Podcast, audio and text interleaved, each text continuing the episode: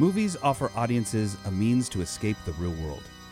Part of the immense draw and charm for movie fans is the opportunity to see wildly imaginative places and things that they've never seen before. To see creatures and monsters that break the limits of imagination. Sitting in a dark theater, we suspend our disbelief enough to allow ourselves to believe we are witnessing more than just actors making pretend. A great story, striking lighting, and camera angles help only to guide us. There's one thing that helps us believe what we are seeing. It's not enough for a film to tell us that an actor is a monster. That film must show us.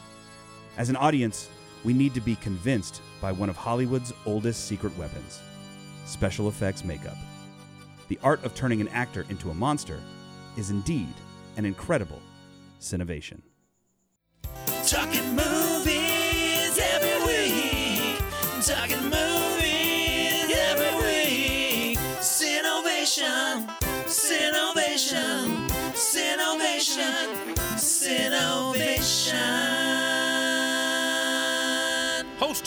Jeff and Corey.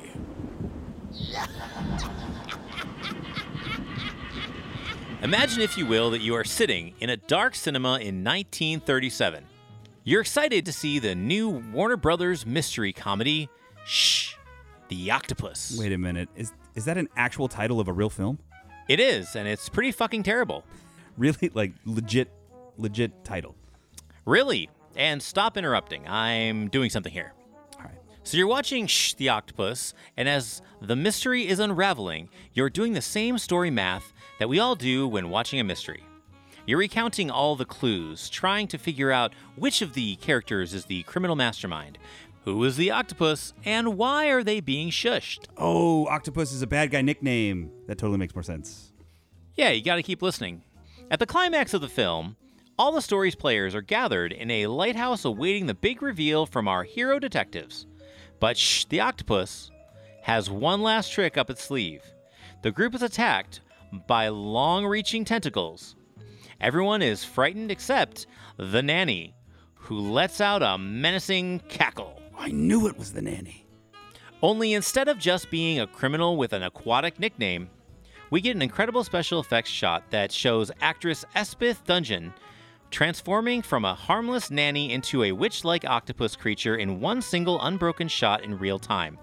No cross dissolve, no CGI, just a bit of clever makeup and film science. To understand how makeup played an important role in that shot in Shush the Octopus, we first must understand the science behind why makeup was needed for film in the first place. Cameras, after all, they capture the details of reality that's in front of them, right? Well, not quite.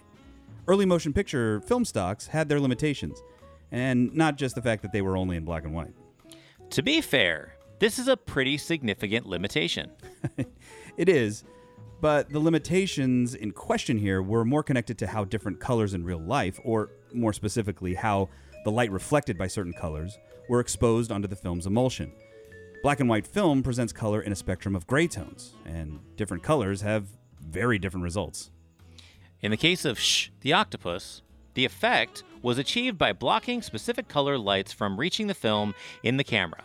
The startling octopus makeup is on Elspeth the whole time, despite the audience's initial view. The heavily contrasted red makeup that covered her face was blocked from reaching the film via a red light filter in front of the camera lens. Through the course of the shot, that filter is removed, allowing the makeup to be visible on film. The resulting shot, especially for 1937, almost breaks your fucking brain. But why red? Can you please tell me, Corey? Well, prior to the late 1920s, the film used for motion pictures was orthochromatic, All about the ortho. and it was sensitive only to a minimal range of colors. Red, orange, yellow. Cool tones like blues and greens looked overexposed and appeared white, uh-huh, Uh huh. while warmer tones like red would appear underexposed as dark gray or black. Preach. This resulted in a developed image that had a very heavy contrast, and depending on the colors on the set that day, could produce images that were vastly different to the reality that was shot. Newer generations of film stock would attempt to correct this, but but warmer tones still appeared darker than their cooler counterparts. So once the red makeup in the shot for Shush the Octopus was revealed, it naturally appeared darker on film. Unfortunately, most skin tones fall on the warmer side of the color spectrum, and as a result, faces would appear underexposed and dark. To get a truer appearance of an actor's face, early filmmakers and actors had to science the shit out of it. Is that a technical term? Sciencing the shit out of it? Yeah. I don't know, Corey. You tell me. What do you hmm. think? I think I think it might be a, a technical film term. Yeah, you got to science the shit out of it. I don't think so. It's a but pre- precursor to fix it in post. you can uh, you can talk to to uh, David Schwimmer the next time you're on the cast of uh, whatever he's doing now. The rosy color of actors' skin tones were often muted with green or blue tinted grease paint to prevent their characters on screen from looking too underexposed. To give natural looking definition to their mouths, yellow was often used for their lips. This color corrective makeup was often customized to individual actors. These odd looking makeup applications would give actors a more natural looking skin tone on film and help to show the actors' expressions more clearly. Can you imagine being on a film set back then? Like you're, you're trying to to like be in this dramatic scene. You're trying to act the shit out of it, and, and every actor that's walking around looks like one of those blue cat people from Avatar. I'm sure it looked really weird, but we do a lot of weird stuff now, like put white dots on people's faces to match the CGI. Hmm, yeah, that's true. In a way, that sort of makes application of makeup in film, in and of itself, an early special effect. The blue and green faces were sort of working like blue or green screens. Only instead of replacing those areas later with a different image, the out of place hues corrected the image on the film in real time. During the silent film era of motion pictures, my favorite era of motion pictures, if I was to lie, makeup techniques were mostly borrowed from the theater. Actors of the era were largely responsible for applying their own makeup. Like my time in community theater, Jeff. Corey, I didn't know you were in silent film. Oh, uh, community theater. You know, it's kind of like silent film. I didn't have any lines. Gotcha. Film in those early days were considerably the lesser medium. Budgets were tight, so there weren't dedicated teams for every department. There were some standalone makeup artists like Maximilian Faktorowicz. See the mouse from American Tail? Not at all, Corey. I don't understand that joke. What do you mean by that, Corey? Please explain it. The American Tail character is Fievel Mousekewitz, which sounds very similar to Faktorowicz. Is Fievel Mousekewitz similar to Mrs. Brisby? I don't know what that means. we should press on. Not Mrs. Brisby from the Rats of NIMH? I've Are they ne- related? I've never seen The Secret of NIMH, Jeff. You've never seen The Secret of NIMH? no, You don't know who Mrs. Brisby is? I'm I'm not. And familiar. Jonathan? but I did and see. Nicodemus when when Jonathan almost dies or Nicodemus dies I- when they're traveling and they're trying to go through the the the farmer's farmer's little hut. Not a clue. Dude, I think making American Tail jokes. You never seen the secrets of NIMH. this is. I think this is. This is the problem. Is around that time, a bunch of mouse animated films happened, and you were in one camp or the other. Well, I'm fucking Team Brisby. Team NIMH. Yeah, I'm Team NIMH. Nicodemus all the way. I'm Team Mousekewitz. You know what? You know what Nicodemus looked like?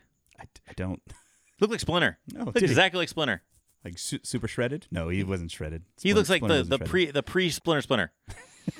He was the proto pre Splinter. I, it, we're way off track. You probably know Maximilian Faktorowicz. Is that what his name is? Faktorowicz? Faktorowicz? Is that who we're talking about? I think so. Or are we talking about Fievel? No, apparently not. You probably know Fievel, or is it Faktorowicz? Faktorowicz. Okay. You probably know Faktorowicz better as the famed cosmetic pioneer Max Factor. Oh yes. Max was notorious for placing lots of makeup inside Kmart and Sears. How many of you are going to Kmart? There's blue light specials. No, just kidding. Max was notorious for insisting only he could apply his cosmetic products to actors. He was a well sought after freelancer for the top shelf of Hollywood talent. Additionally, Hollywood silent era makeup royalty George Westmore had even established the first makeup department at the Selig Polyscope Company in 1917. But for the most part, the majority of actors of the era were sort of on their own. The makeup products adapted from theater consisted mostly of grease paint sticks, rouge, wigs, and faux facial hair applications. Unfortunately, the grease paint sticks commonly used in the theater applied too thick of a coating for practical use on movie sets. In 1914, good old Max Factor, not the mouse, the man, solved that problem by creating a cream based, flexible grease paint alternative that came in 12 shades and soon became the standard amongst Hollywood's leading actors. By 1918, if you had survived World War I, known as the Great War, Factor introduced Color Harmony, a face powder in various shades that could be customized for individual actors and actresses. You know, Jeff, I see myself as a uh, Jean Harlow Platinum color myself. Now you're more of a Joan Crawford special medium, a mommy dearest. You know what? Actually, I think you might be right. Even after Factor solved the grease paint problem, there was still an issue with inconsistency in general, because actors in large were still doing their own makeup. Sure, the well paid principal actors learned quickly how to adjust their makeup techniques. Some were even lucky enough to be in productions with the budget to be made up by professional like Factor or Westmore. And oftentimes, in these early productions, background players and actors in smaller roles would appear alongside the principals with dark gray faces and far less visibility for their expressions. It took a bit of time to have a mouse like Factor actually do your makeup because they have little hands and tiny feet. Yeah, who knew Hollywood, like Disney, like it, it always started with a mouse. It always started with a mouse. but makeup products and their application were ultimately settling in and adjusting to the limitations of the medium. Film suppliers, though, continuously looked for ways to combat the limited scope of color sensitivity for their film stocks. In 1913, Eastman Kodak developed a new type of film stock called panchromatic film that was available only as a special order. This new film stock expanded the sensitivity of light and created a broader contrast range. The increased light and color sensitivity brought a more medium gray hue that was closer to that of blues. Green hues, however, continued to show up closer to white. The difference between orthochromatic and panchromatic films was impressive, but panchromatic films was a more delicate film stock. It needed a completely dark room to process, and because of its limited supply, was so expensive. It wasn't until the 1990s and aughts that we started seeing these hues be used on CSI, CSI Miami, and CSI New York, where they used the blue hues, the orange hues, and many of the other hues, along with really old Who albums. The, the hues.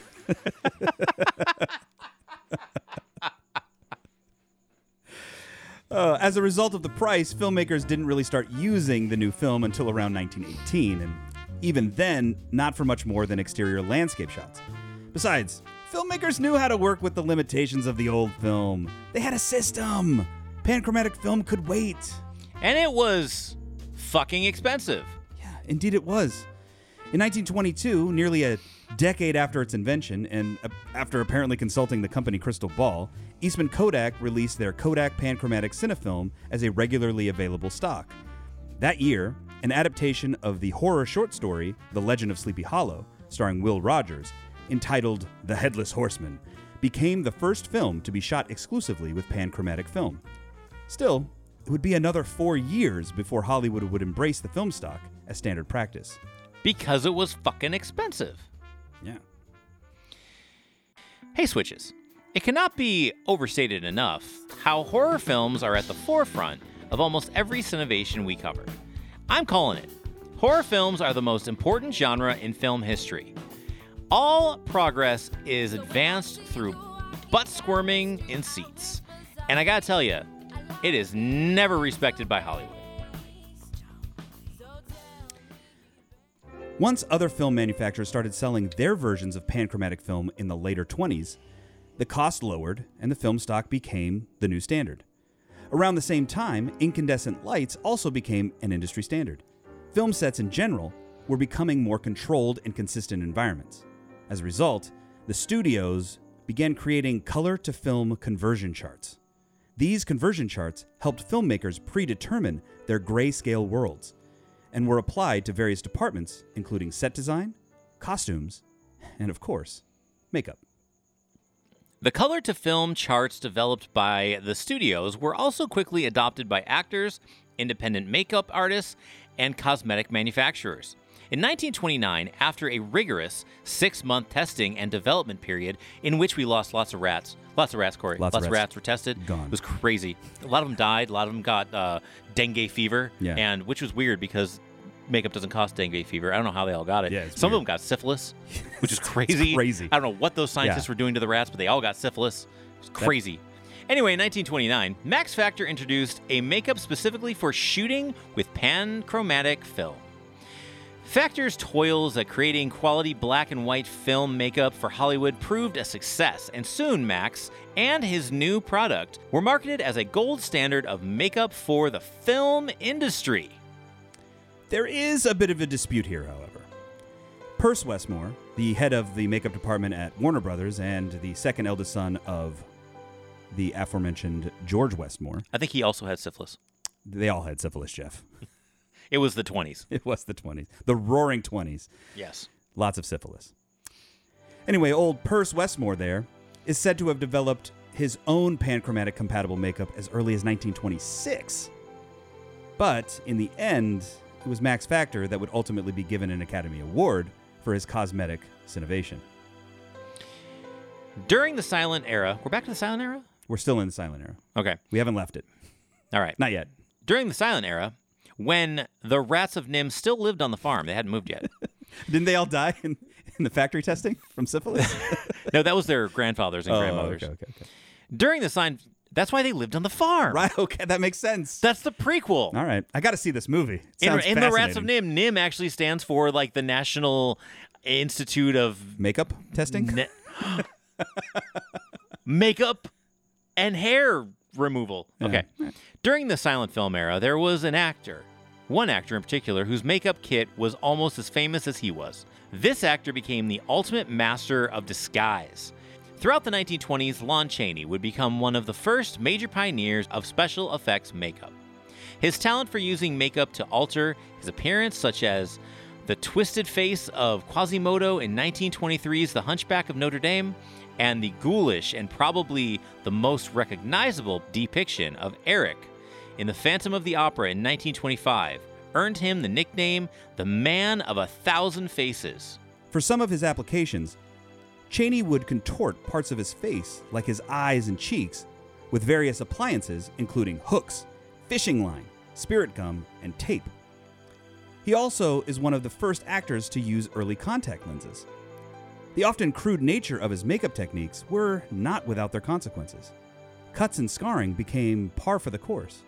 The false eye application he used for the twisted face in The Hunchback led to Chaney developing vision problems that would require him to wear corrective glasses for the remainder of his life. Lon Chaney was so effective at changing his face with makeup that in the 1920 film Outside the Law, he portrayed a pair of characters in the same scene wherein one of his characters shoots the other. Damn. This was this was He murdered himself on screen. That's awesome. he murdered himself. His successful makeup transformation propelled him at the box office with over 160 credits to his name from 1913 to 1930. Chaney was a force to be reckoned with. By the mid 20s, movie studios were beginning to search for their own Lon Chaney to lead their new makeup departments. But was there a new makeup innovator even out there that could pick up the baton and create an iconic impact at the same level that Chaney had created? The first real opportunity would come with the 1928 film The Man Who Laughs. In 1925, Lon Chaney was originally set to star in and presumably craft his own makeup for the film as a follow up to the success of The Hunchback of Notre Dame. Unfortunately, Universal failed to attain the movie rights to the original French book, and Chaney was by contract allowed to pick his replacement film. That replacement film was The Phantom of the Opera. Yeah, that one. Following the success of Phantom, the head of Universal, Carl Laemmle, went to work to officially get the rights secured for The Man Who Laughs as the studio's next big gothic horror superproduction. This time around, Lon Chaney was replaced with a slew of German expressionists, including director Paul Leni, who cast the cabinet of Dr. Caligari actor Conrad Veidt. In the lead role, Gwynplaine, in the role of Gwynplaine that was originally held for Chaney. The main character in The Man Who Laughs is defined by his oddly terrifying rictus grin. With Chaney no longer attached to the project, Laemmle turned to Jack Pierce, the new head of Universal's makeup department, to come up with a way to bring the exaggerated smile to life. Pierce, a former actor and stuntman who had hung up his hopes at being a silver screen star in order to pursue a career in makeup, as you do, As you do. had impressed Laemmle with his work a couple of years earlier when he transformed actor Jacques Lerner into a talking monkey in 1926's The Monkey Talks. The titles of some of these things. Oof. His work crafting the terrifying smile for the man who laughs was incredibly effective.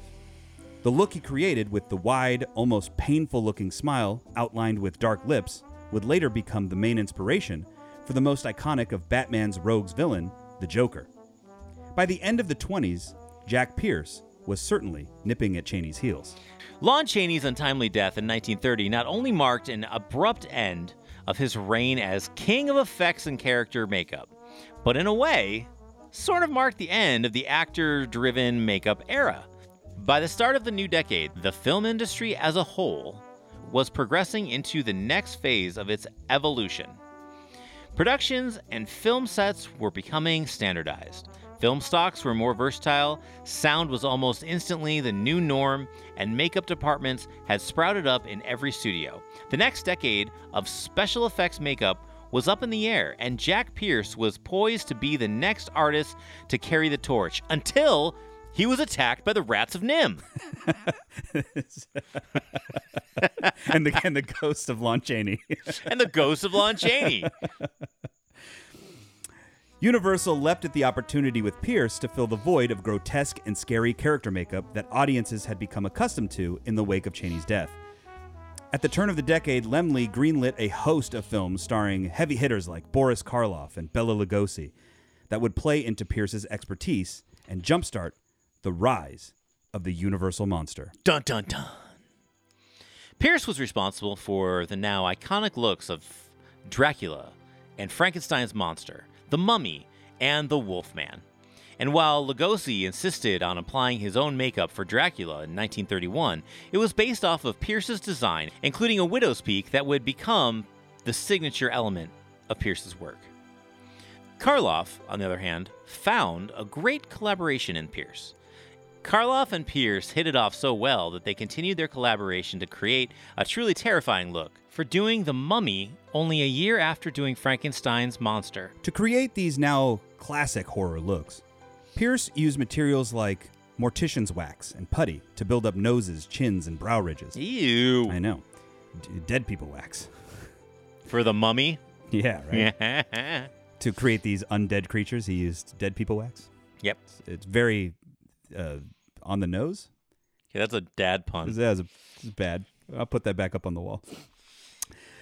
He also used a combination of cotton and a sticky substance called collodion in multiple layers to build up more extreme facial structures, such as the monster's pronounced forehead.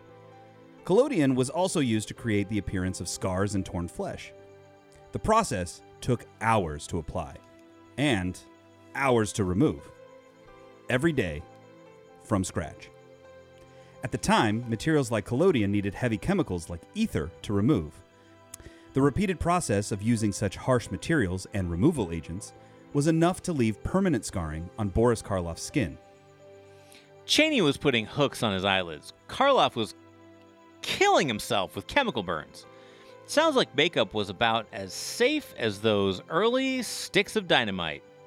I mean, squibs. Or the arrows were shooting into Or the arrows ass. that they're shooting into people's chests, yeah. Seriously, man. Makeup fucks some people up. Yep. Yeah, it eventually gets safer, but not for a while.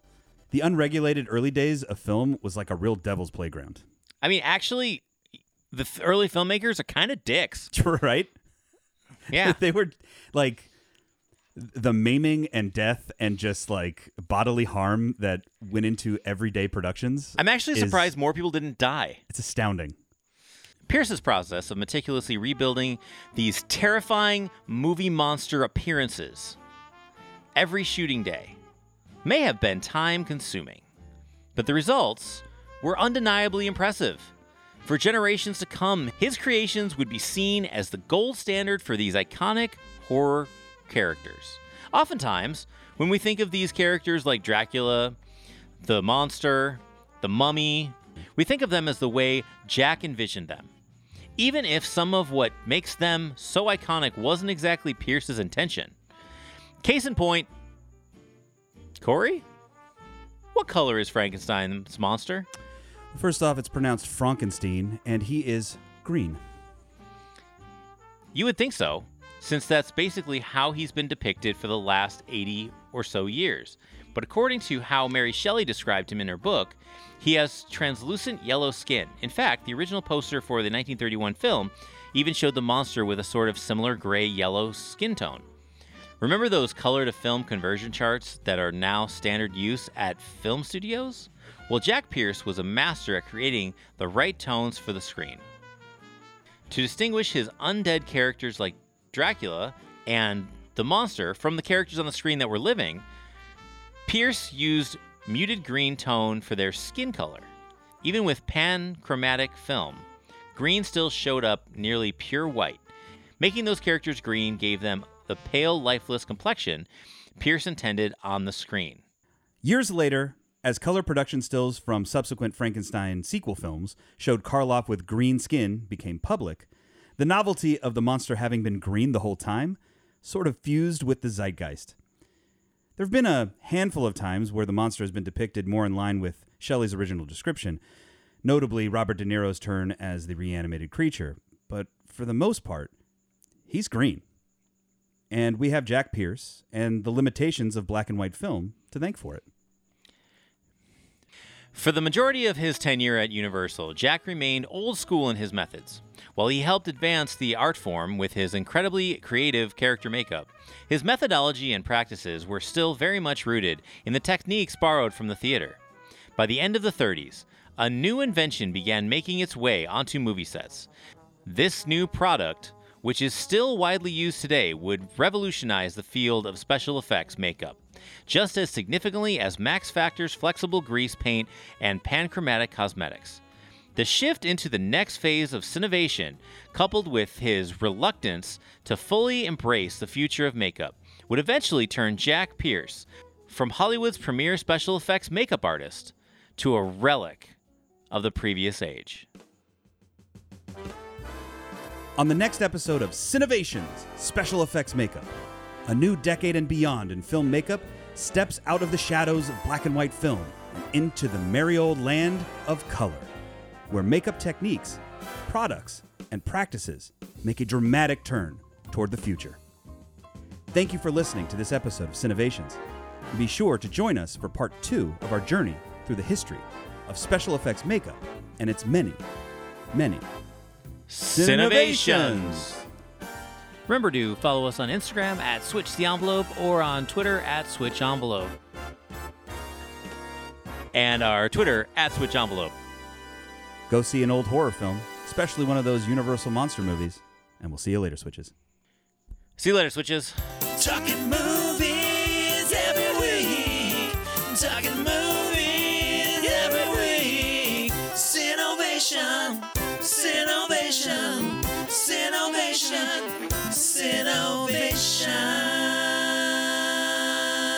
Hosted by Jeff and Corey. Cinevations is a Switch the Envelope production. Cinevations is written and produced by Jeff and Corey. All episodes of Switch the Envelope are mixed and mastered at Studio 85.